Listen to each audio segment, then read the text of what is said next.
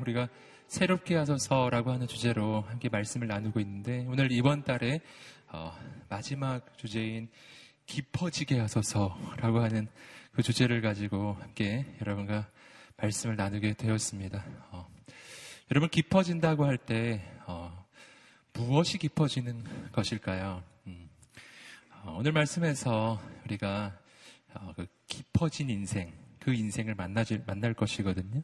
성경에 나오는 바로 다윗이라고 하는 사람입니다. 그의 인생에는 무엇이 그렇게 깊었던가? 오늘 말씀 본문을 읽어보시면 뭐 깊다는 말은 전혀 나오지 않습니다. 다만 어, 그의 하나님 앞에서의 그 고백 속에서 그 기도의 내용 속에서 어, 발견하는 것은 뭐냐면 그와 하나님 사이에 사귐이 깊다라는 것입니다. 오늘 우리가 이 가을날을 보낼 때 우리 인생을 진정 새롭게 하는 것은 바로 하나님과의 사귐의 깊이라고 하는 것입니다.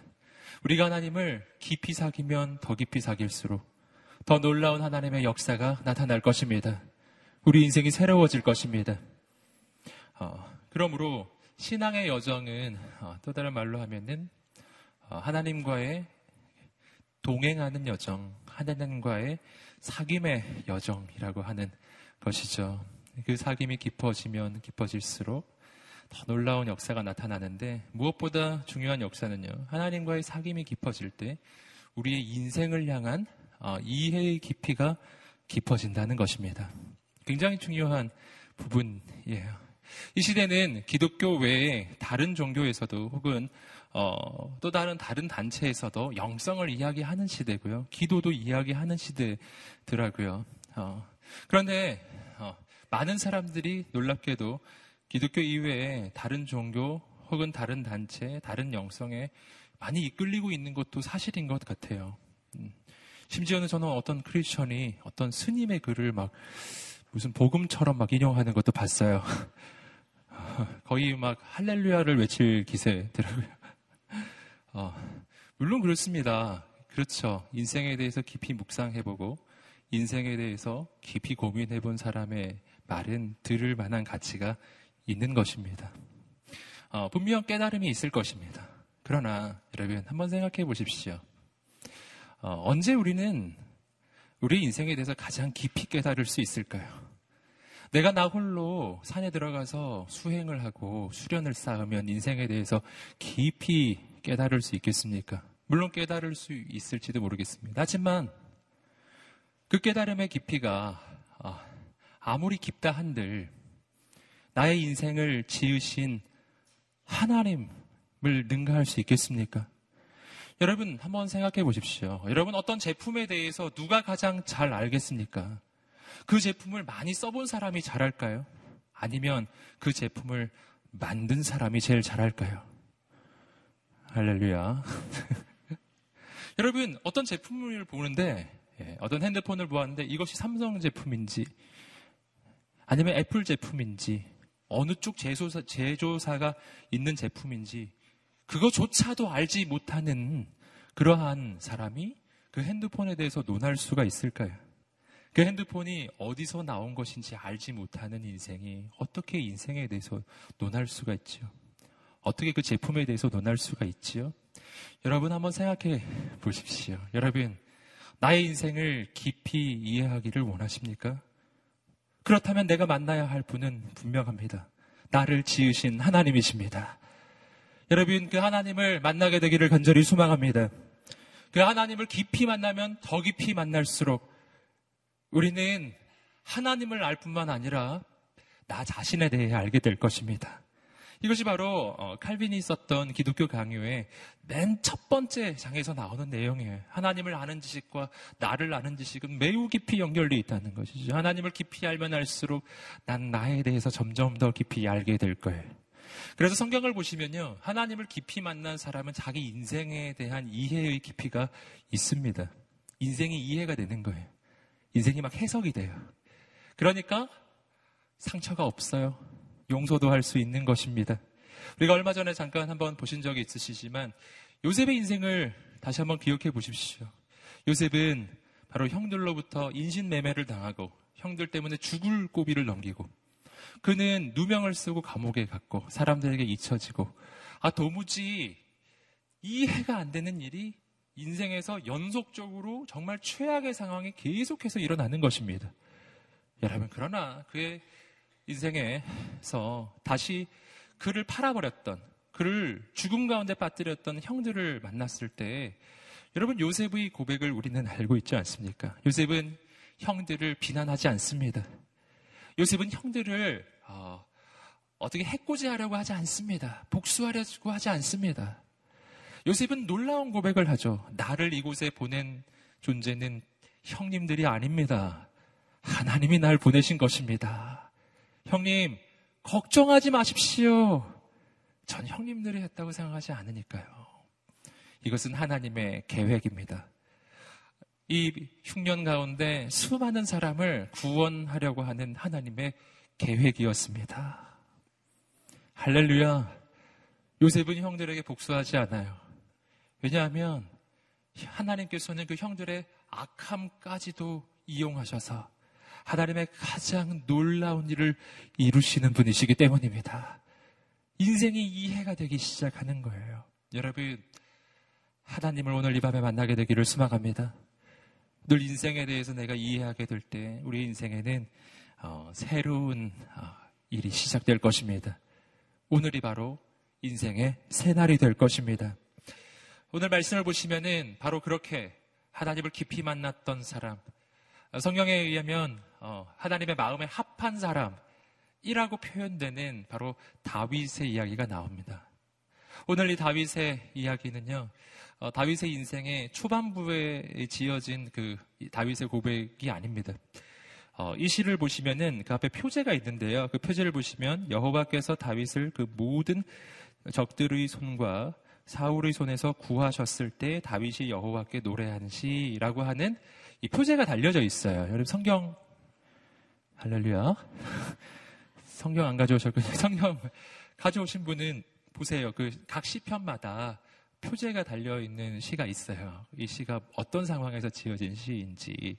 그래서 보시면 그렇게 적혀져 있습니다. 하나님께서 모든 대적의 손에서 사울의 손에서 바로 다윗을 구해 주신 후에 지은 시예요. 그러니까 다윗이 사울에게 쫓겨다니던 그 10여 년의 그 도망자의 세월이 지나가고 그리고 어, 왕이 된 이후에도요. 그는 수많은 대적을 맞이했어야 했고요.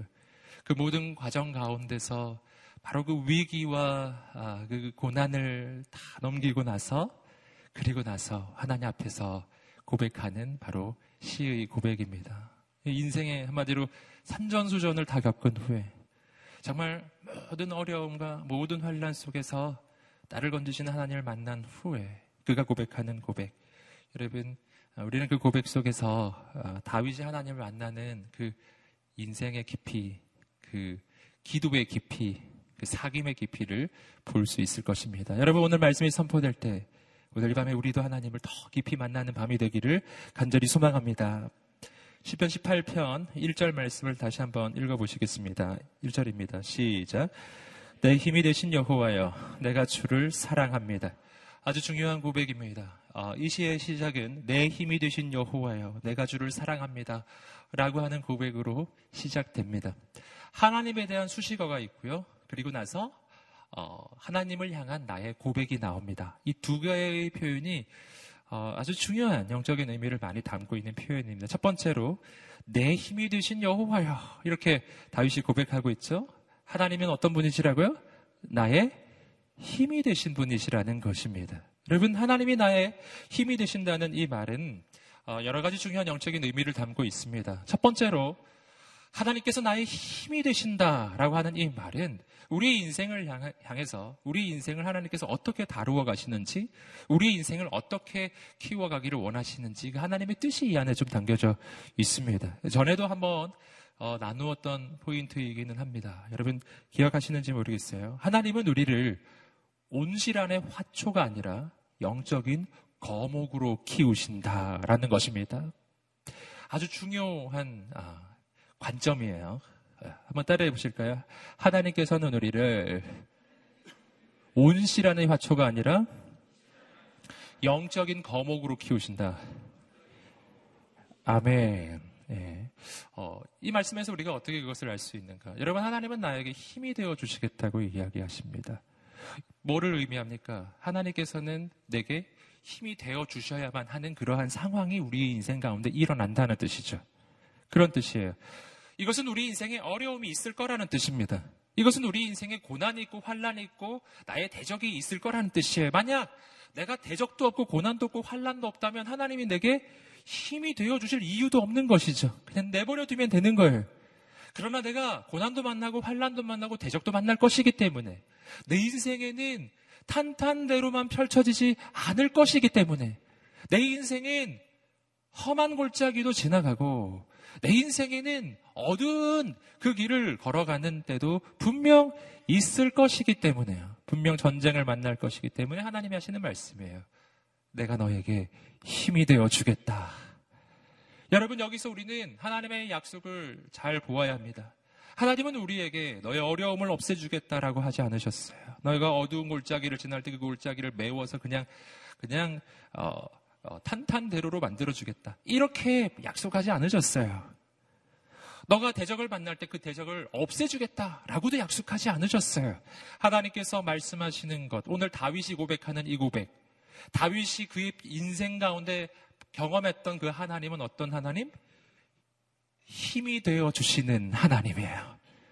네. 전쟁 가운데 전쟁을 사라지게 만드시는 분이 아니라 내게 힘이 되어 주셔서 그 전쟁 가운데 승리케 하시는 하나님이시라는 것입니다. 아멘. 굉장히 중요한 영적인 고백이지요. 여러분, 하나님은 우리의 인생이 아무런 어려움도 없이 그냥 고이고이 자라서 온실안의 화초처럼 그냥 그렇게 이쁘게 이렇게 자라나는 것. 그러다가 어느 날 비바람을 맞으면 한 방에 쓰러지는 인생에 여러분, 하나님은 우리의 인생이 그렇게 되기를 원하지 않으시는 거예요. 그렇게 안 되려면 어떻게 해야 되는가? 자라나면서부터 비바람을 맞아야 된다는 것이지. 그래서 하나님이 온실을 걷어내시는 것입니다. 하나님 왜 절 온실 에서 빼가시는 거예요? 이렇게 고민할 필요는 없습니다. 어, 내 인생에 비바람이 있는 것은 하나님이 날 죽이시려는 것이 아니라 하나님이 나를 키우시려고 하는 것입니다. 더 놀라운 인생으로 키우시는 것입니다. 더 아름다운 인생으로 키우시는 것입니다. 화초와 거목은 차이가 있죠. 화초는 보기에는 좋지만 도움이 안 돼요. 하지만 거목은 보기에는 크고 가만히 생각해 보니까 보기에도 좋네요. 근데 어, 보기에도 좋고 뿐만 아니라 수많은 사람이 수많은 동물이 쉬어갈 수 있는 아름다운 그늘을 가지고 있고 열매를 맺고 수많은 사람을 살리는 그런 인생이 되는 것이죠. 여러분, 이스라엘 민족의 출애굽의 여정을 생각해 보면 우리는 이것을 금방 이해할 수가 있습니다. 하나님께서 이스라엘 민족을 놀라운 기적을 통해서 이집트에서 이끌어내셨습니다. 출애굽의 여정, 놀라운 여정이지 않습니까? 어, 이집트만 빠져나오고 나면 모든 것은 잘 되고 즉시 약속의 땅에 들어가서 적과 꿀이 흐르는 땅에서 그냥 잘 먹고 잘 살 줄 알았는데 그게 아니었죠. 이집트를 빠져나오자마자 사실 그들의 인생에는 고생이 시작됐어요. 빠져나오자마자 만난 것이 홍해지 않습니까? 뒤에는 애국 군대가 쫓아오고 앞에는 홍해가 가로막혀 있는 거예요. 성경을 보시면 분명 하나님이 거기 보내신 것입니다. 하나님이 이끄신 거예요. 이스라엘 민족은 불기둥과 구름 기둥의 인도를 받았잖아요. 이스라엘 민족은 구름 기둥 따라간 겁니다. 따라갔더니 아니 길이 안 나오고 바다가 나오는 거예요. 황당하지요. 네. 길이 안 나오고 바다가 나오는 거예요.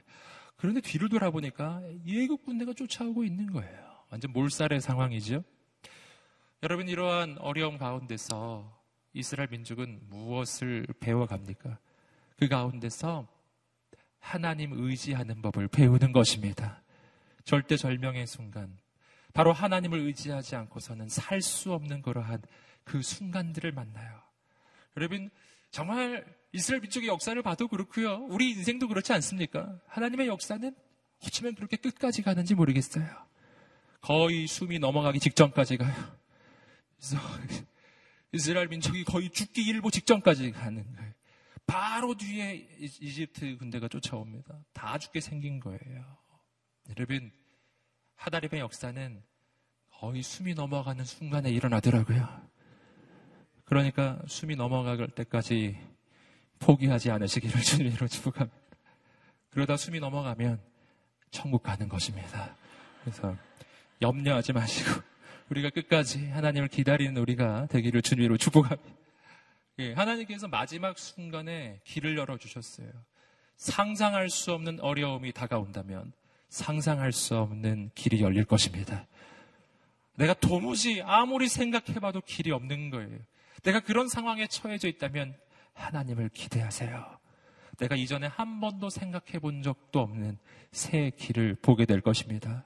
그 길은 바로 바다 사이로 나는 길이에요.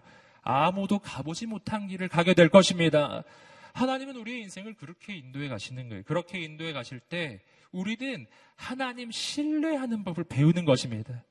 이 놀라운 하나님을 만나는 거예요. 더 깊이 만나는 거예요. 광야의 길을 걸어갈 때 하나님은 이스라엘 민족을 훈련하시는 것입니다. 여러분, 그렇게 이스라엘 민족이 훈련을 받고 나니까 여러분 약속의 땅에 들어갔을 때 이스라엘 민족의 모습은 완전히 달라져 버린 거예요. 여러분 약속의 땅에 들어갔을 때 이스라엘 민족은 역시 비슷한 상황에 처해져 있습니다. 여러분 첫 번째로 그들은 요단강을 만났죠. 물론 뭐 홍해보다야 작은 것이지만 건널 수 없기는 마찬가지예요.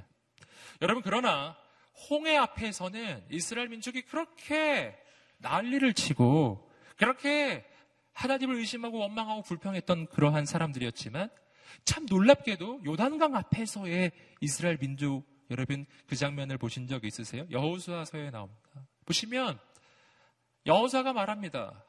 여호와의 법궤를 따라가라. 그 장면을 보면요.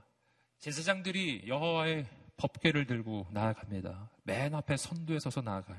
그 요단강에 발목이 잠길 때까지 막 들어갑니다. 근데 그 과정에서 이스라엘 백성들이 원망했다라거나 불평했다라거나 하는 모습이 전혀 나오지 않아요. 할렐루야. 다른 거예요. 전혀 다른 거예요. 이집트에서 나올, 막 나올 때와 40년이 지났을 때 이스라엘 민족의 모습은 완전히 달라졌어요. 여러분, 믿음의 사람들이 된 것입니다. 그리고 홍해는 멈춰서기 시작해요. 아, 홍해가 아니죠. 요단강이. 멈춰서기 시작해요. 여러분, 요단강을 건너가고 나자 이스라엘 민족이 무엇을 만났습니까? 여리고성을 만났어요. 하다리께서 말도 안 되는 명령을 주셨습니다. 하루, 하루에 한 바퀴씩 돌고 일곱째 날에는 일곱 바퀴 돈 다음에 소리를 질러라. 그러면 무너질 것이다. 말도 안 되는 명령이죠. 여러분, 이 정도쯤 되면은 이스라엘 백성들이 좀 항의도 하고, 어, 이해가 안 된다고 막 불평도 할 만도 한데, 또 성경을 한번 보세요. 그 장면에서 참 놀랍게도 이스라엘 백성들이 이스라엘 군대가 불평을 하지 않아요. 이것이 바로 출애굽 직후의 이스라엘 백성들과 약속의 땅에 들어갔을 때 이스라엘 백성의 가장 큰 차이. 완전히 달라요. 이스라엘 백성들은 여리고성을 돌립니다. 한 바퀴, 두 바퀴, 6일이 지나고 7일째 7바퀴를 돌아요. 7바퀴를 돌았을 때까지도 돌 하나 떨어지지 않고 금 하나 가지 않았거든요. 그러나 그때까지 이스라엘 백성이 도망도 가지 않고 불평도 하지 않습니다. 끝까지 하나님의 명령을 수행하는 거예요. 그리고 소리를 질렀어요. 할렐루야. 그러자 조금 전까지 미동도 하지 않고 금도 가지 않았던 여리고 성이 무너져 버리는 거예요. 여러분, 이스라엘 백성들이 바뀐 것입니다. 그들은 이제 영적인 거목이 된 거예요. 웬만한 비바람에는 흔들리지 않아요. 웬만한 적, 적 앞에서는 흔들리지 않아요. 여리고성이 만만한 적이 아니었거든요. 여러분, 이집트 군대만큼이나 그렇게 강한 성 여리고성이었어요. 그런데 이제는 그 앞에서 두려워하지 않아요. 떨지 않아요. 이해가 되지 않는 하나님의 명령 앞에서 불평도 하지 않아요. 그냥 순종하며 나아가는 하나님의 사람들로 바뀌는 것입니다. 이것이 바로 하나님의 뜻이에요. 여러분, 하나님은 이스라엘 백성들에게 힘이 되어 주시는 분이세요. 어떻게 힘이 되어 주시는 분이시냐면은 마치 뭐하고 비슷하냐면은 그 아들에게 자전거를 가르쳐 주는 아버지하고 비슷해요. 근데 아버지가 어떻게 해주죠? 자전거를 아버지가 계속 태워주고 아들을 뒷자리에만 태우고 다니면 그러면 그 아들은 평생 자전거 못 합니다. 뭐 하라, 이 아빠가 할아버지 될 때까지 계속 타고 다 태워줘야 돼. 그러다 아버지 죽으면 어떡해요? 그때는 못 하는 거예요.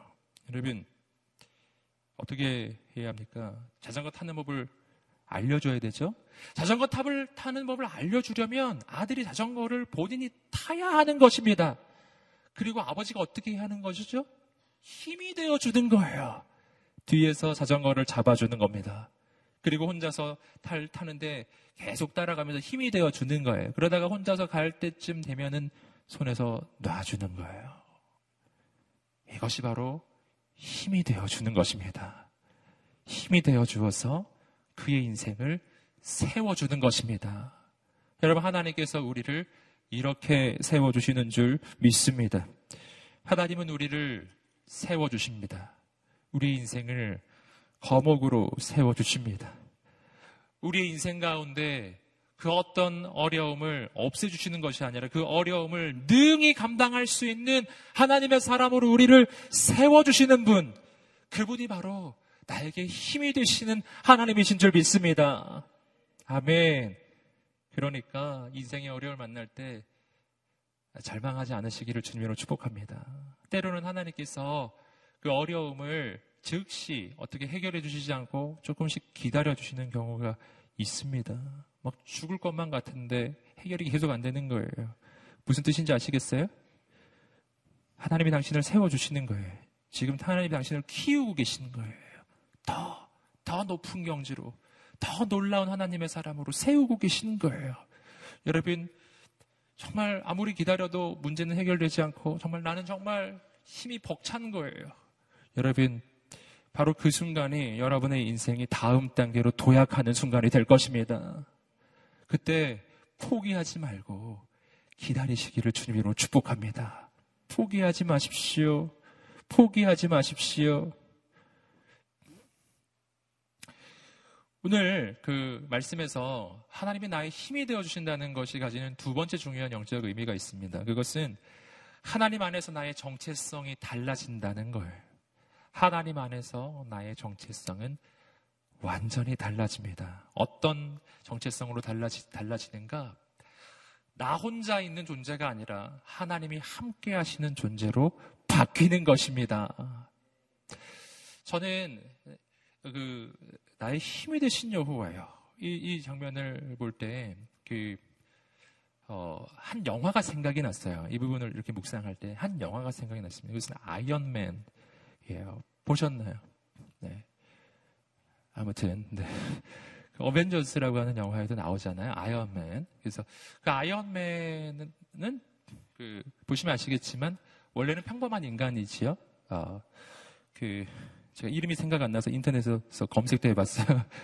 토니 스타크라고 하는 인물이잖아요. 여러분 다른 히어로들과 아이언맨은 근본적으로 차이가 있습니다. 다른 히어로들은요 본질적으로 초인적인 힘을 가지고 있어요.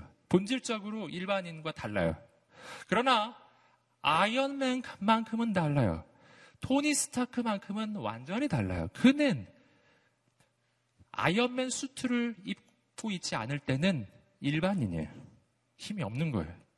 보통 사람이라고요. 토니 스타크가 히어로가 되는 순간은 어느 순간이냐면은 아이언맨 수트를 입는 순간이에요.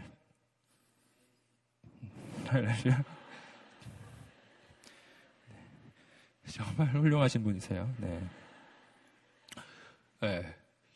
이것이 바로 무엇인가가 나에게 힘이 된다라는 말의 의미라고요. 토니 스타크가 홀로 있을 때 자기 힘만 가지고 있을 때 그는 평범한 사람이지만 아이언맨 수트를 입는 순간 아이언맨 수트의 힘이 그의 힘이 되는 것입니다. 그 순간부터는 그가 팔을 움직일 때 내가 내 팔을 움직이는 것이지만 동시에 아이언맨 수트가 함께 움직이는 거예요. 할렐루야. 그때부터 달라져요. 그때부터 똑같은 사람인데 똑같은 사람이 아닌 거예요. 할렐루야. 나의 힘이 되신 아이언맨 수트. 이런 거라는 거예요. 이게 뭐냐면 나의 힘과 아이언맨 수트의 힘이 연결되면서 아이언맨 수트의 힘이 나의 힘이 되는 거예요. 마치 내 것처럼 바뀌는 겁니다. 존재 자체가 바뀌는 것이죠. 여러분, 그러므로 하나님과의 관계성 속에서도 마찬가지예요. 나 홀로 있을 때 난 아무것도 아닌 존재이지만 하나님께서 나의 힘이 되신다는 것은요. 그것은 내가 무언가를 할 때 하나님이 조수처럼 날 도와준다는 뜻이 아니라 하나님이 나의 힘이 되신다는 것은 그때부터 나는 하나님과 별개의 존재가 아니라 하나님과 하나가 된다는 것입니다. 내가 하나님과 연결이 된다는 거예요. 놀라운 일이 일어나는 것이죠. 나 홀로 있을 때 나의 힘은 그냥 연약한 인간의 힘에 불과하지만 하나님께서 함께 하시는 그 순간부터 나는 온 우주를 지으신 창조주 하나님의 능력이 나의 능력이 되는 것입니다. 연결이 되는 거예요. 연결이 되는 거예요. 그러므로 오늘 우리가 하나님 안에 있을 때 우리의 영적 정체성은 이중의 정체성을 가지게 되는 겁니다. 이중의 정체성에. 어떤 이중의 정체성이냐면 첫째, 나는 나 홀로 있을 때에는 아무것도 할 수 없는 절망적인 인간이에요. 나 홀로 있을 때. 이것이 첫 번째 영적 정체성입니다. 이 영적 정체성이 반드시 있어야 해요. 하나님이 없는 나는 아무것도 할 수 없는 절망적인 존재, 이것을 깨달아야 합니다. 그래야 하나님께 무릎을 꿇거든요. 그러나 동시에 난 그냥 절망적인 존재이기만 한 것은 아니에요.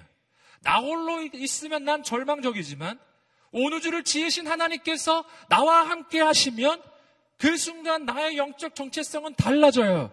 난 그때부터는 나 홀로가 아니에요. 그때부터 나는 하나님이 함께 하시는 사람이 되는 것입니다. 나와 하나님이 연결이 돼요. 난 하나님이 함께 하시는 사람이 되어요. 내 정체성은 달라져요. 그때부터 나는 내게 능력 주시는 자 안에서 무엇이든 할 수 있는 사람으로 바뀌는 것입니다. 아멘. 여러분 이 부분을 근데 여기서 아주 중요한 것은 이 부분이 혼돈되면 안 된다는 겁니다. 우리 인생의 문제는 뭐냐면 이 정체성이 혼돈에 혼돈이 일어날 때 어, 어떤 혼돈이냐면은 내가 나 홀로 있는데도 내가 뭔가를 할 수 있는 것처럼 생각할 때가 있어요. 여러분, 나 홀로 하나님이 없는데 내 힘만으로 무언가를 할 수 있다는 이런 정체성을 내가 가지고 있는 것을 바로 뭐라고 부르는 것이냐면 그걸 교만이라고 부르는 것입니다. 할렐루야. 내 힘만으로 무언가를 할 수 있다는 것, 이게 교만함이에요.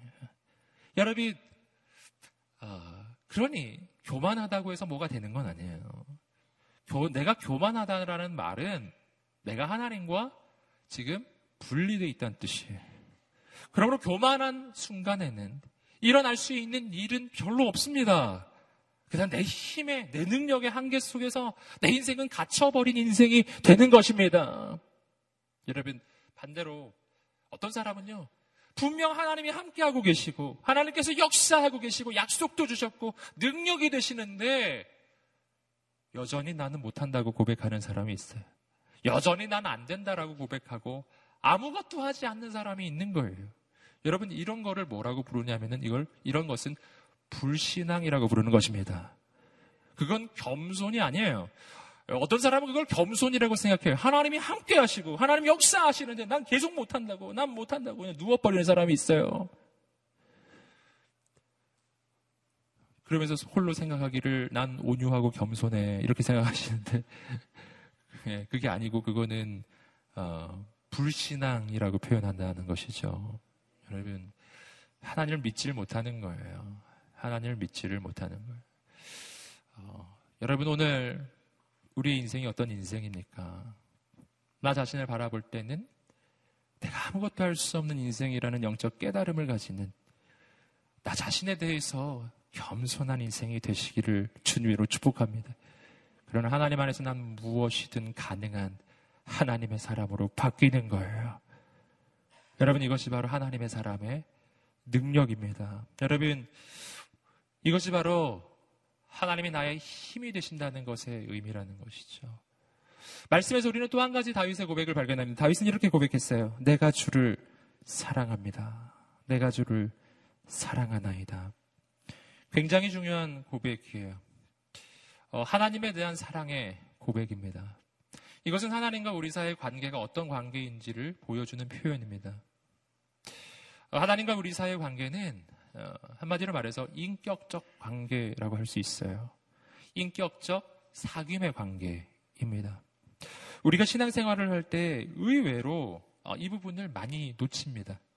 우리는 하나님을 생각하면 절대자 그리고 온우주의 주권자 이렇게 생각하니까 저 멀리에 있는 어떤 존재라고 여긴다고요. 마치 내가 대한민국 대통령을 생각하는 것처럼 그와 내가 어떤 인격적 교제 관계에 있지는 않잖아요. 저 멀리에 있는 어떤 존재 이렇게 아주 힘이 세지만 나와는 멀리 있는 아주 높으신 분 같이 뭔가를 사귀기에는 부담스러운 분 이렇게 우리는 하나님에 대해서 이렇게 느끼는 경우가 있어요. 여러분 그러면은 신앙생활을 하는 것이 즐겁지가 않은 것이죠.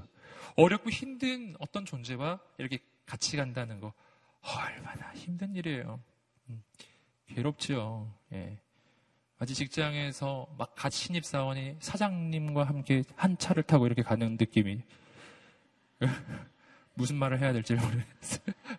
말을 잘못하면 잘릴 것만 같고 막 그래서 말 없이 그 차를 타고 이렇게 언제 내리나 이렇게 생각하면서 가는 마치 그런 분위기와 같은 신앙생활을 그런 식으로 하는 인생이 있다는 것입니다. 여러분, 오늘 우리는 말씀 속에서 다윗과 하나님 사이의 관계를 보아야 합니다. 다윗은 하나님께 내가 주를 사랑합니다. 라고 고백해요. 언제 고백합니까? 그 고백이 맨 끝에 나오는 고백이 아니에요. 가장 첫머리에 나와요. 1절에. 정말 놀랍죠? 나의 힘이 되신 하나님, 내가 하나님을 사랑합니다. 이 시작이에요. 여기서 우리는 다윗이 하나님과의 사귐을 경험하는 사람이에요. 하나님과의 인격적 사귐이 얼마나 좋은 것인지를 아는 사람이라는 것을 우리가 발견할 수가 있는 것입니다. 여러분, 어, 오늘 우리는 신앙의 본질을 깨달아야 합니다. 신앙의 본질이란 어, 인격적이지 않는 어떤 우주의 초자연적인 어떤 존재와 만나는 것이 아니에요. 예. 인격적이지 않는 혹은 온 우주에 가득 찬 어떤 길을 받는 거 이런 걸 우리가 신앙이라고 할까요? 그런 거 아니에요. 기독교의 신앙은 온 우주를 지으신 창조주 하나님, 역사의 주관자이신 하나님이 저 멀리에 저 높이에만 계신 분이 아니라 나와 사귈 수 있으신 분, 내가 교제할 수 있으신 분, 교제하다 못해서 그분은 나를 사랑한다고 고백하시고 나도 그분을 사랑한다고 고백하는 사랑의 관계를 맺을 수 있으신 그런 인격적인 분이시라고 하는 것입니다. 그래서 신앙은 다른 말로 하면 하나님과의 사귐이에요. 이것은 기도의 다른 정의이기도 합니다. 기도도 하나님과의 사귐이에요. 하나님하고 사귀는 거라는 것이죠. 어.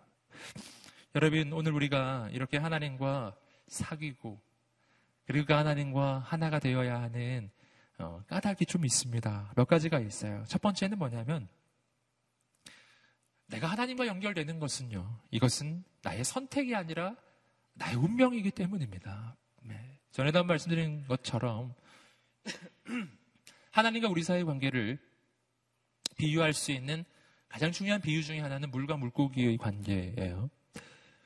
물고기와 물은 떨어지지 않습니다. 떨어질 수 없는 거예요. 물고기가 물 속에 있어야 하는 이유는 선택이 아니라 운명이에요. 거기를 떠나면 죽기 때문입니다. 내가 하나님과 연결되어야 하는 이유는 바로 그 까닭, 가장 중요한 이유예요. 내가 하나님과 사귀어야 하는 까닭은 여러분 그 길만이 살 길이기 때문이에요. 그 하나님 만나셔야 합니다. 또 한 가지 이유가 있습니다. 두 번째 내가 하나님과 사귀어야 하는 이유가 있다면 그것은 하나님은 내가 이 우주에서 만날 수 있는 최고의 존재가 바로 하나님이시기 때문이에요. 우리의 마음에는 교제의 욕구가 있어요. 누군가 멋진 사람을 만나고 싶은 것이죠. 예.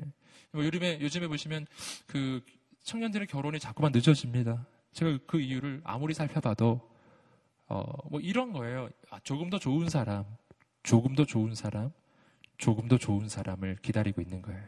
조금만 더 기다리면 조금 더 좋은 사람이 나타나지 않을까. 여러분, 너무 오래 기다리시면 안 돼요, 여러분. 여러분, 우리 마음에는 조금 더 좋은 사람을 만나고 싶은 마음이 있잖아요. 예. 그런데 왜 하나님을 안 만나고 계세요? 하나님이 제일 좋은 분이신데요. 할렐루야! 하나님이 제일 좋은 분이세요. 최고의 존재이십니다. 우주에서 가장 멋진 분이 누구실까요? 하나님이세요. 비교가 안 되는 거예요. 왜인지 아시겠습니까? 하나님은 온 우주의 창조주이시기 때문이에요. 그분 넘버 원이신 분이에요. 모든 면에서 그래요. 이 땅에서 가장 머리 좋은 사람이 있습니다. 하나님은 그보다 더 지혜로우신 분이세요. 네. 이 땅에서 가장 아름다운 것들을 여러분이 보셨습니까? 그 모든 아름다움의 근원이 하나님께 있어요.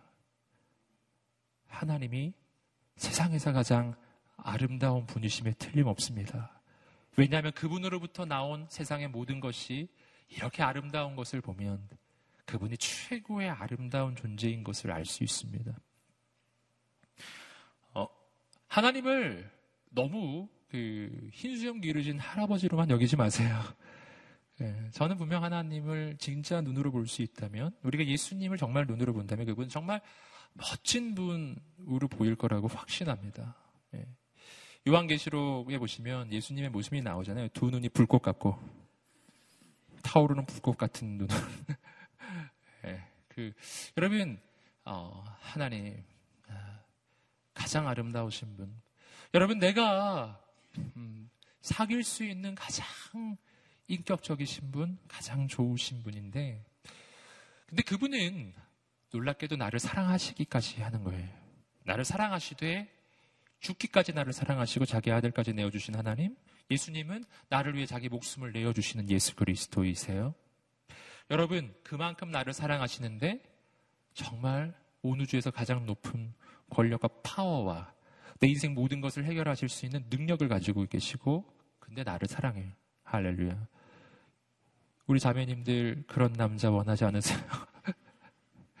여러분, 어, 이분은 분명 내가 만나야만 하는 최고의 존재임에 틀림없습니다. 여러분, 그분을 만나게 되시기를 주님의 이름으로 축복합니다.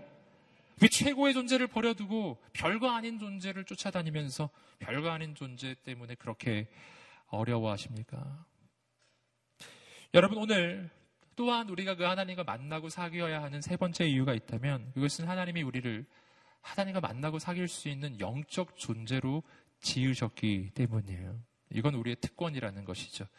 성경을 보시면 오직 인간을 향해서만 하는 표현이 나옵니다. 그 표현은 인간은 하나님의 형상과 하나님의 모양으로 지음을 받았다라고 하는 것입니다. 여러분 이것은 인간이 가지고 있는 어, 영적인 특징을 보여주는 거예요. 모든 만물 가운데 오직 인간만이 하나님의 형상과 모양으로 지음을 받았어요. 오직 인간만이 영을 가진 존재입니다. 오직 인간만이 하나님과 인격적으로 교제를 할 수 있는 존재로 지음받은 것입니다. 우리가 집에 강아지를 아무리 사랑해도 강아지가 하나님 찬양을 한다거나 강아지가 무슨 중보기도를 한다거나 말씀 보고 묵상을 한다거나 이런 건 보신 적이 없으시죠? 영적 존재가 아니기 때문이에요. 여러분, 인간만이 그렇게 지어져 있습니다. 내가 하나님을 만나야 하는 이유는 바로 이것은 인간에게만 주신 하나님의 특징이기 때문이에요. 그러니 여기서 아주 중요한 사실을 발견합니다. 여러분, 인간이 가장 인간다워지는 순간이 언제일까요? 인간이 가장 인간다워지는 순간이란 다른 동물들은 아무도 할 수 없는 어떤 것을 인간이 할 때예요. 밥 먹는 건 동물도 하는 거예요. 여러분, 인간이 하는 것 중에서 웬만한 건 동물들도 다 하는 겁니다. 전부 다 하는 겁니다. 약간의 정도의 차이가 있죠. 하지만 동물이 절대로 못하는 게 하나 있습니다. 그것은 하나님과의 인격적인 교제예요. 인격적인 교제. 하나님과 대화하고 하나님의 음성을 듣고 하나님께 이야기를 하고 여러분, 하나님과 함께 즐거워하고, 여러분, 이러한 것은 인간만이 할 수 있는 거예요. 여러분, 그러므로 참 놀랍게도 인간이 가장 인간다워지는 순간은 어느 순간일까요? 그것은 인간만이 할 수 있는 그 일을 할 때 그것은 바로 하나님을 예배하고 하나님을 찬양하고 하나님 앞에 기도하고 하나님과 교제하고 하나님과 사귈 때 그 하나님을 만나는 그 순간만큼 여러분 그 순간만큼 인간이 가장 인간다워지는 순간이 없는 거예요. 그러니 세상에 있는 사람은 진짜 인간 된게 뭔지 사실 잘 모르는 것이라고 할 수 있습니다. 그래서 세상에서 하나님이 없는 인생들은 인간과 동물을 헷갈리는 것입니다. 인간의 가치가 땅에 떨어지는 것입니다. 저는 여러분 격려하고 축복합니다. 오늘 하나님께서 우리 인간에게 주신 놀라운 특권, 하나님과 교제할 수 있는 이 특권을 누리게 되기를 주님의 이름으로 축복합니다. 그리고 무엇보다 중요한 것은 하나님이 날 만나기를 원하시고 날 사랑하신다는 것이죠. 요한복음 4장에서 이야기하듯이 하나님은 영과 진리로 예배하는 자를 찾으신다고 이야기합니다. 이것이 하나님이 당신을 만나고 싶어 하신다는 의미예요. 오늘 이 밤이 그 밤이 되기를 소망합니다. 어, 또 한 가지 우리가 그 하나님을 만나고 사귀어야 하는 이유가 있다면, 그 하나님 사랑해야 할 이유가 있다면, 그것은 하나님을 사랑하는 것은 힘들고 어려운 의무가 아니라 실은 우리 인생의 행복이기 때문이라는 것이죠. 여러분, 사랑은 원래 힘든 게 아니에요. 어, 우리가 딴 거는 사랑에 대해서 참 좋게 여기는데요. 그런데 하나님을 사랑하라 이렇게 하면은 아주 부담스럽게 여깁니다. 이건 무슨 명령 같은 거예요. 마치 그 미저리 영화를 떠올리시는 것 같아요. 어, 난 사랑하고 싶지 않은데 웬 어, 자매가 나를 어, 협박하고 위협해서 막 사랑을 하라고 하는 것만 같은 혹시 하나님에 대해서 그런 이미지를 가지고 계시지 않으세요? 하나님을 사랑하라 그러면은 이거를 굉장히 어려운 명령으로 우리는 여기, 여겨요. 그래서 내가 하나님 사랑하지 못하면 또 엄청난 죄책감에 사로잡혀서 막 이, 그렇게 힘들어하기도 합니다. 여러분 사랑은 그런 것일까요? 과연 그런 것일까요? 여러분, 여기서 오늘 다윗이 고백하는 이 고백이 그렇게 보이십니까? 마지못해 어쩔 수 없이 사랑하라고 하니까 내가 사랑해야 되는데 사랑해야 되는데 사랑해야 되는데 뭐 이렇게 해서 억지로 입 안 떨어지는 말을 하나님께 하나님 사랑합니다. 이렇게 고백하는 것 같으세요? 아니죠? 다윗은 이 모든 시에 첫머리에 고백합니다. 내가 하나님을 사랑합니다. 할렐루야. 왜 그럴까요? 하나님을 사랑하는 것은 인생의 행복이기 때문이에요. 연인이 서로 사랑합니다. 남자와 여자가 서로 사랑해요. 그럴 때 그걸 힘들어하는 사람이 있나요? 아, 난널 사랑하기 너무 힘들어. 그럼 빨리 헤어지셔야 되는 거죠. 네. 사랑은 원래 즐거운 것이고 행복한 것이고 기쁜 것이고 힘들게 하는 게 아닌 거예요. 하나님과의 사랑도 마찬가지입니다. 아, 부모가 자녀를 사랑하고 자녀가 부모를 사랑합니다. 예, 어린아이가 어머니를 사랑할 때 그 사랑이 힘든 사랑입니까? 그렇지 않다라는 것이죠. 여러분, 세상에서 가장 좋으신 분, 나를 너무 사랑하시는 하나님. 근데 그분은 나를 먼저 사랑하셨어요. 이것이 내 사랑의 원천이에요. 하나님으로부터 내게 사랑이 먼저 흘러오는 것입니다. 그 사랑이 내 안에서 넘쳐서 흘러가요. 그 사랑으로 나는 다시 하나님을 사랑하는 것입니다. 여러분, 오늘 이 밤이 하나님의 사랑을 경험하는 밤이 되기를 주님으로 축복합니다. 우리도 다윗처럼 하나님께 사랑합니다라고 고백하는 밤이 되기를 간절히 소망합니다. 계속해서 우리가 2절 말씀을 함께 한번 읽어보시겠습니다. 10편 18편 2절입니다. 시작. 여호와든 내 바위이시오. 내 힘이신 내 하나님은 내가 피할 바위이십니다. 내 방패, 내 구원의 뿔, 내 산성이십니다. 자, 하나님을 사랑합니다라는 고백을 한 후에 다윗은 하나님에 대해서 여러 가지 지금 표현들을 하고 있습니다. 바위, 산성, 나를 건지시는 분, 나의 힘, 나의 바위, 나의 방패, 내 구원의 뿔, 내 산성, 여러 가지 표현들이 나옵니다.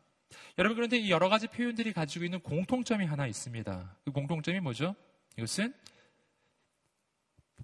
방어를 위해 존재하는 것들이에요. 다, 다 방어를 위해 존재하는 것들이죠. 공격을 위해 존재하는 것은 없습니다. 보시는 것처럼. 여기서 말하는 바윌은 그냥, 그냥 뭐 큰 돌덩이 이런 뜻이 아니고요.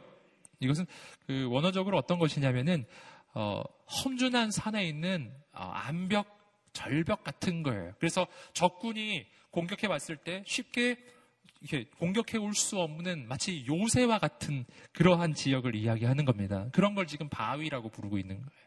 하나님은 나의 바위. 나를 지키시는 나의 요새. 나의 산성. 산성은 잘 아신 바로 그것이죠. 나를 지켜주는 성이라는 것이죠. 여러분, 하나님 나의 방패가 되시는 분, 하나님 나를 건지시는 분, 모두 다 나를 방어하는 것들입니다. 여기서 우리는 다시 한번 깨닫게 되는 것이죠. 우리가 하나님과 함께 동행해가는 과정이라고 하는 것은 적을 만나지 않는 과정이 아니라는 거예요. 적이 있다는 것이고, 적은 공격할 것이라는 거예요. 우리 하나님의 사람으로 이 땅을 살아갈 때 분명 공격을 당하는 일이 있을 거라는 것입니다. 그러니까 적의 공격이 있을 때, 악한 마귀의 공격이 있을 때 당황하지 않으시기를 주님으로 축복합니다. 이상한 일이 아닌 거예요. 원래 그런 것입니다. 모든 하나님의 사람에게는 그런 일이 있었어요. 그러나 우리가 한 가지를 확신하셔야 됩니다.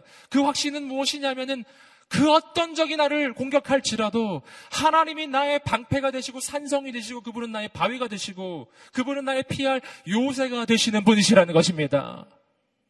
죽지 않을 것입니다. 이것이 바로 하나님의 약속이에요. 여러분 하나님이 나의 산성이 되신다는 것. 어, 여기서 우리가 또 한 가지 주목해 볼 것은 뭐냐면은 하나님이 나의 산성이 되신다고 할 때 그 이상의 어떤 표현은 없, 없죠. 여호와는 나의 바위이시고 산성이시고 그래서 내가 구원을 받았다는 뜻이죠.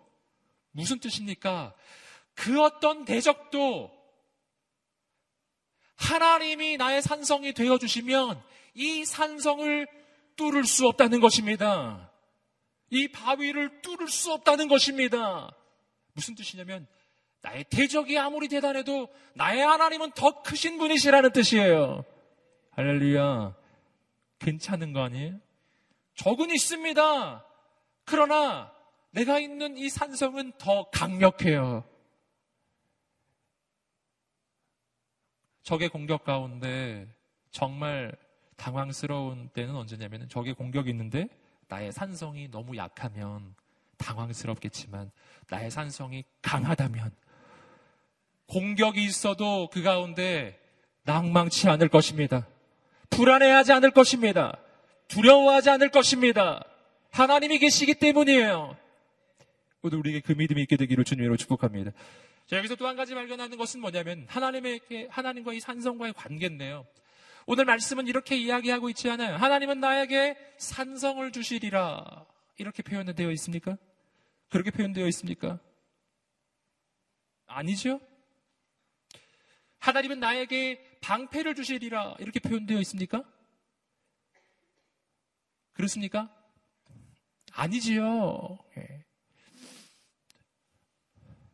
하나님 뭐라고 말씀하셨어요? 하나님은 나에게 산성을 주시는 분이 아니라 하나님 그분이 산성이세요. 하나님은 나에게 방패를 주시는 분이 아니에요. 그분은 그분 자신이 우리의 방패가 되시는 분이에요. 이거 굉장히 중요한 표현입니다. 하나님이 나의 산성이 되신다는 것. 이 두 가지 표현은요, 범주가 다른 표현이거든요. 하나님은 어떤 인격적 존재이고, 산성은 어떤 위치를 가리키는 것이거든요. 지리적인 장소를 가리켜요. 어떻게 장소와 인격적인 존재가 같은 급으로 지금 표현될 수가 있을까요? 여기에는 중요한 영적 의미가 있는 것입니다. 하나님은 눈에 보이지 않아요. 하나님은 눈에 보이지 않는 분이신데 그분이 눈에 보이는 산성이란 말씀은 아, 이런 의미가 있는 것입니다. 무슨 말이냐면 내가 세상의 그 어느 곳에 있을지라도 거기에 하나님이 계시면 눈에 보이지 않지만 살아서 역사하시는 하나님이 나와 함께 계시다면 나는 산성 안에 있는 것과 똑같은 것이란 뜻이에요. 할렐루야. 산성 안에 있는 거예요. 또 하나, 여러분, 눈에 보이지 않지만 살아서 역사하신 하나님이 지금 나와 함께하고 계시다면, 내가 그것을 믿는다면, 그 순간 나는 방패의 보호를 받고 있는 거예요. 할렐루야. 여러분, 이러한 관점이에요. 중요한 것은 내가 어디에 있느냐가 아니라 거기에 누가 있느냐에 누가 나와 함께 있느냐에 하나님이 거기 계시면 난 산성 안에 있는 것인 똑같은 것처럼 그렇게 내 인생은 보호를 받게 되어 있다는 것입니다. 뒤집어서 말하면 내가 세상에서 가장 안전한 곳에 있을지라도 눈에 보이는 산성 안에 있을지라도 거기에 만약 진짜 산성이 되시는 하나님이 계시지 않다면 그렇다면 난 정말 위험한 곳에 서 있는 거예요. 여리고성을 생각해 보세요. 세상에서 가장 강력한 성, 여리고성. 그 성 안에 있는 사람들은 우린 이 성 안에 있으니 안전할 거야 라고 생각했어요. 그러나 하나님이 거기 계시지 아니하면 그 성은 하루아침에 무너지는 것입니다. 하루아침에 무너지는 거예요. 거긴 절대로 안전한 곳이 아니었던 것입니다. 그러나 뒤집어서 말하면 하나님이 계시면 허 벌판에 서 있어도 그 누구도 날 공격할 수 없는 것입니다. 그 누구도 날 해할 수 없는 거예요. 엘리사를 한번 생각해 보십시오. 아람 군대가 군대를 동원해서 엘리사 한 사람을 잡으러 왔지요? 군대가 나를 둘러 진을 치고 있습니다. 그러나 엘리사는 놀라지 않습니다. 당황해하지도 않습니다. 종이 당황해했죠. 게하시가 당황스러워서 주인님 우린 다 죽었습니다. 여기 우리를 둘러싼 이 적군들을 보십시오. 우리를 잡으려고 군대가 왔습니다. 엘리사가 말했잖아요. 하나님, 게하시의 눈을 열어 주시옵소서. 게하시의 눈이 열렸어요. 눈이 열리니까 보이기 시작하는 거예요. 불병가와 불말을 탄 천군 천사가 지금 눈에 보이는 아람 군대와 비교할 수 없이 더 크고 위대하고 강력한 하늘의 군대가 주위를 둘러 진을 치고 있는 것입니다. 아멘. 여호와가 나의 산성이 되시면 누가 나를 대적하리요? 할렐루야. 여호와는 내 생명의 빛이 되시니 내가 누구를 무서워하리요? 내가 누구를 두려워하리요? 여러분 오늘 우리 이러한 영적 확신이 있게 되기를 주님 이름으로 축복합니다. 하나님 나의 산성이 되십니다. 3절 말씀에서 우리는 이 다윗, 이 다윗이 하나님께 어떻게 하는지를 발견합니다. 3절 말씀 계속 읽어보겠습니다. 시작. 찬양받아 마땅하신 여. 아멘. 자, 이 말씀을 보시면은 다윗이 하나님을 바라보는 관점 하나가 나와요. 그것은 찬양받아 마땅하신 여호와. 이것이 다윗이 하나님을 바라보는 관점입니다. 하나님은 찬양받으실 분이에요. 여러분, 누가 찬양 받으실 분일까요? 누가 경배를 받으실 분일까요? 온 우주에 경배 받으실 분은 몇 분이 계실까요? 몇 분 계실까요? 여러분, 한 분 하나님 뿐이신 줄 믿습니다. 여러분, 다윗이 지금 하나님은 찬양받아 마땅하신 분이십니다라고 이야기할 때 이 고백인 하나님은 한 분 홀로 유일하신 분, 홀로 유일하신 하나님, 경배받아 마땅하신 온 우주의 창조자, 나의 하나님, 한 분뿐이십니다. 여러분, 우리가 하나님을 향해 이러한 영적 관점이 있어야 합니다. 하나님을 크게 보십시오. 적이 작아 보일 것입니다. 하나님을 크게 보십시오. 나의 문제가 작아 보일 것입니다. 하나님을 크게 보십시오. 나의 상황이 작아 보일 것입니다. 왜 상황이 커 보이는지 아세요? 왜 문제가 커 보이고 나의 대적이 이렇게 커 보이기만 합니까? 하나님을 작게 보기 때문이에요. 하나님 너무 작게 보는 거예요. 하나님을 너무너무 약한 존재로만 보는 것입니다. 여러분, 하나님은 크신 분이십니다. 하나님은 찬양받아 마땅하신 분이세요. 그런 분은 한 분뿐이십니다. 그리고 다윗이 이렇게 말합니다. 찬양받아 마땅하신 여호와를 내가 부르니 하나님께 부르짖는 거예요. 하나님께 외치는 것입니다. 여러분 여기서 이 부른다는 것이 어떻게 하는 것인가? 말씀에서 이 아래 구절에서 조금 더 구체적인 표현이 나와요. 4절, 5절, 6절 말씀을 계속 읽어보시겠습니다. 시작. 죽음의 줄이 나를 얽어매고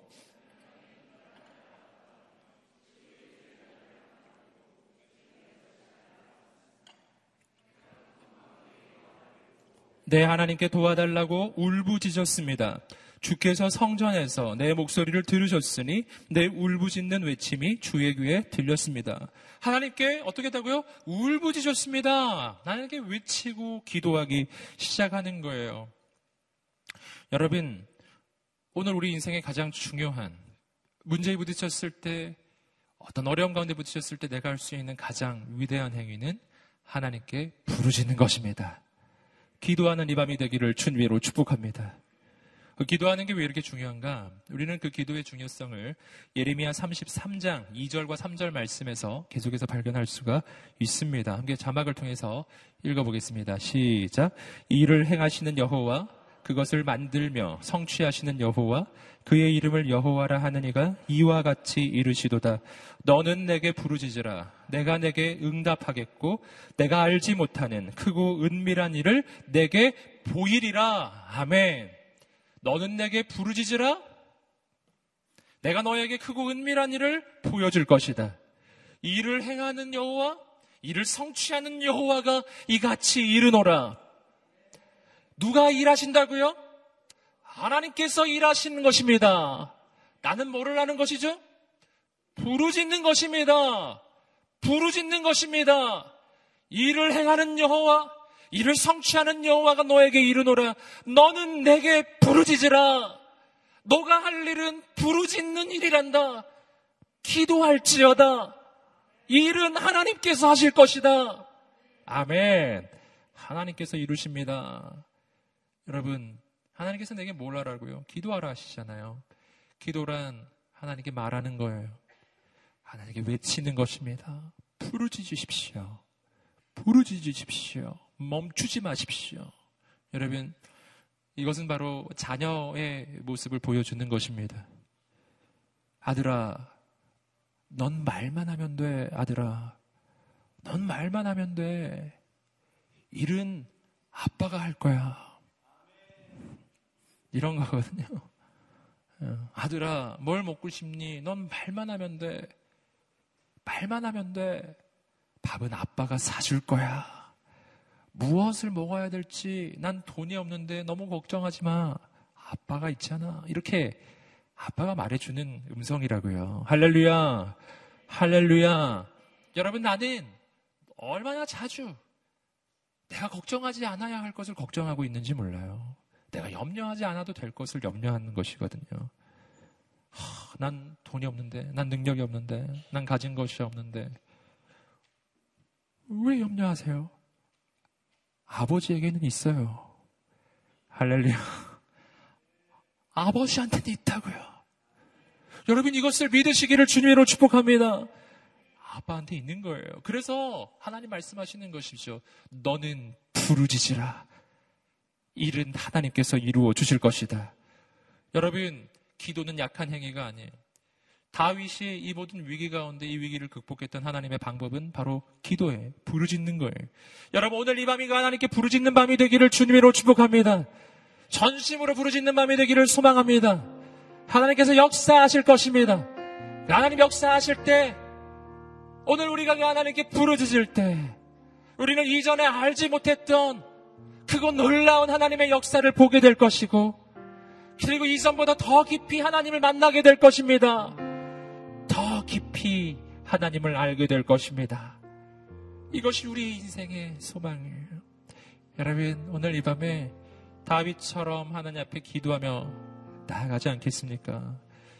내가 고통 가운데 여호와를 부르고 내 하나님께 도와달라고 울부짖었습니다.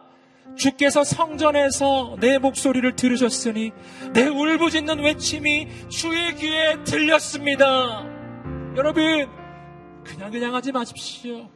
울부짖어. 전심으로 주께 전심으로 주 앞에 나아가는 이 밤이 되기를 소망합니다.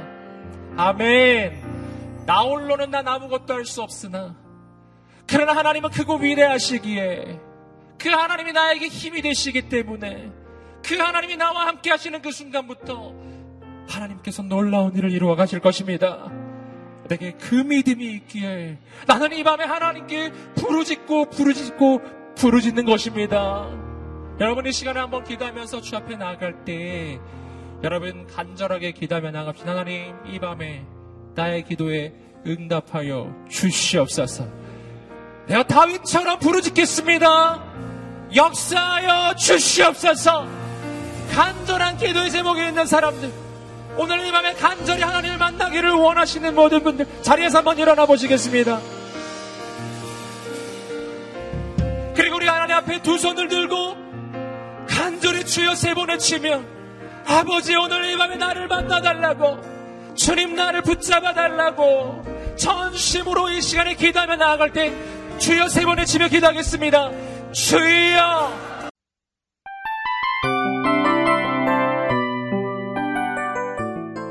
이 프로그램은 청취자 여러분의 소중한 후원으로 제작됩니다.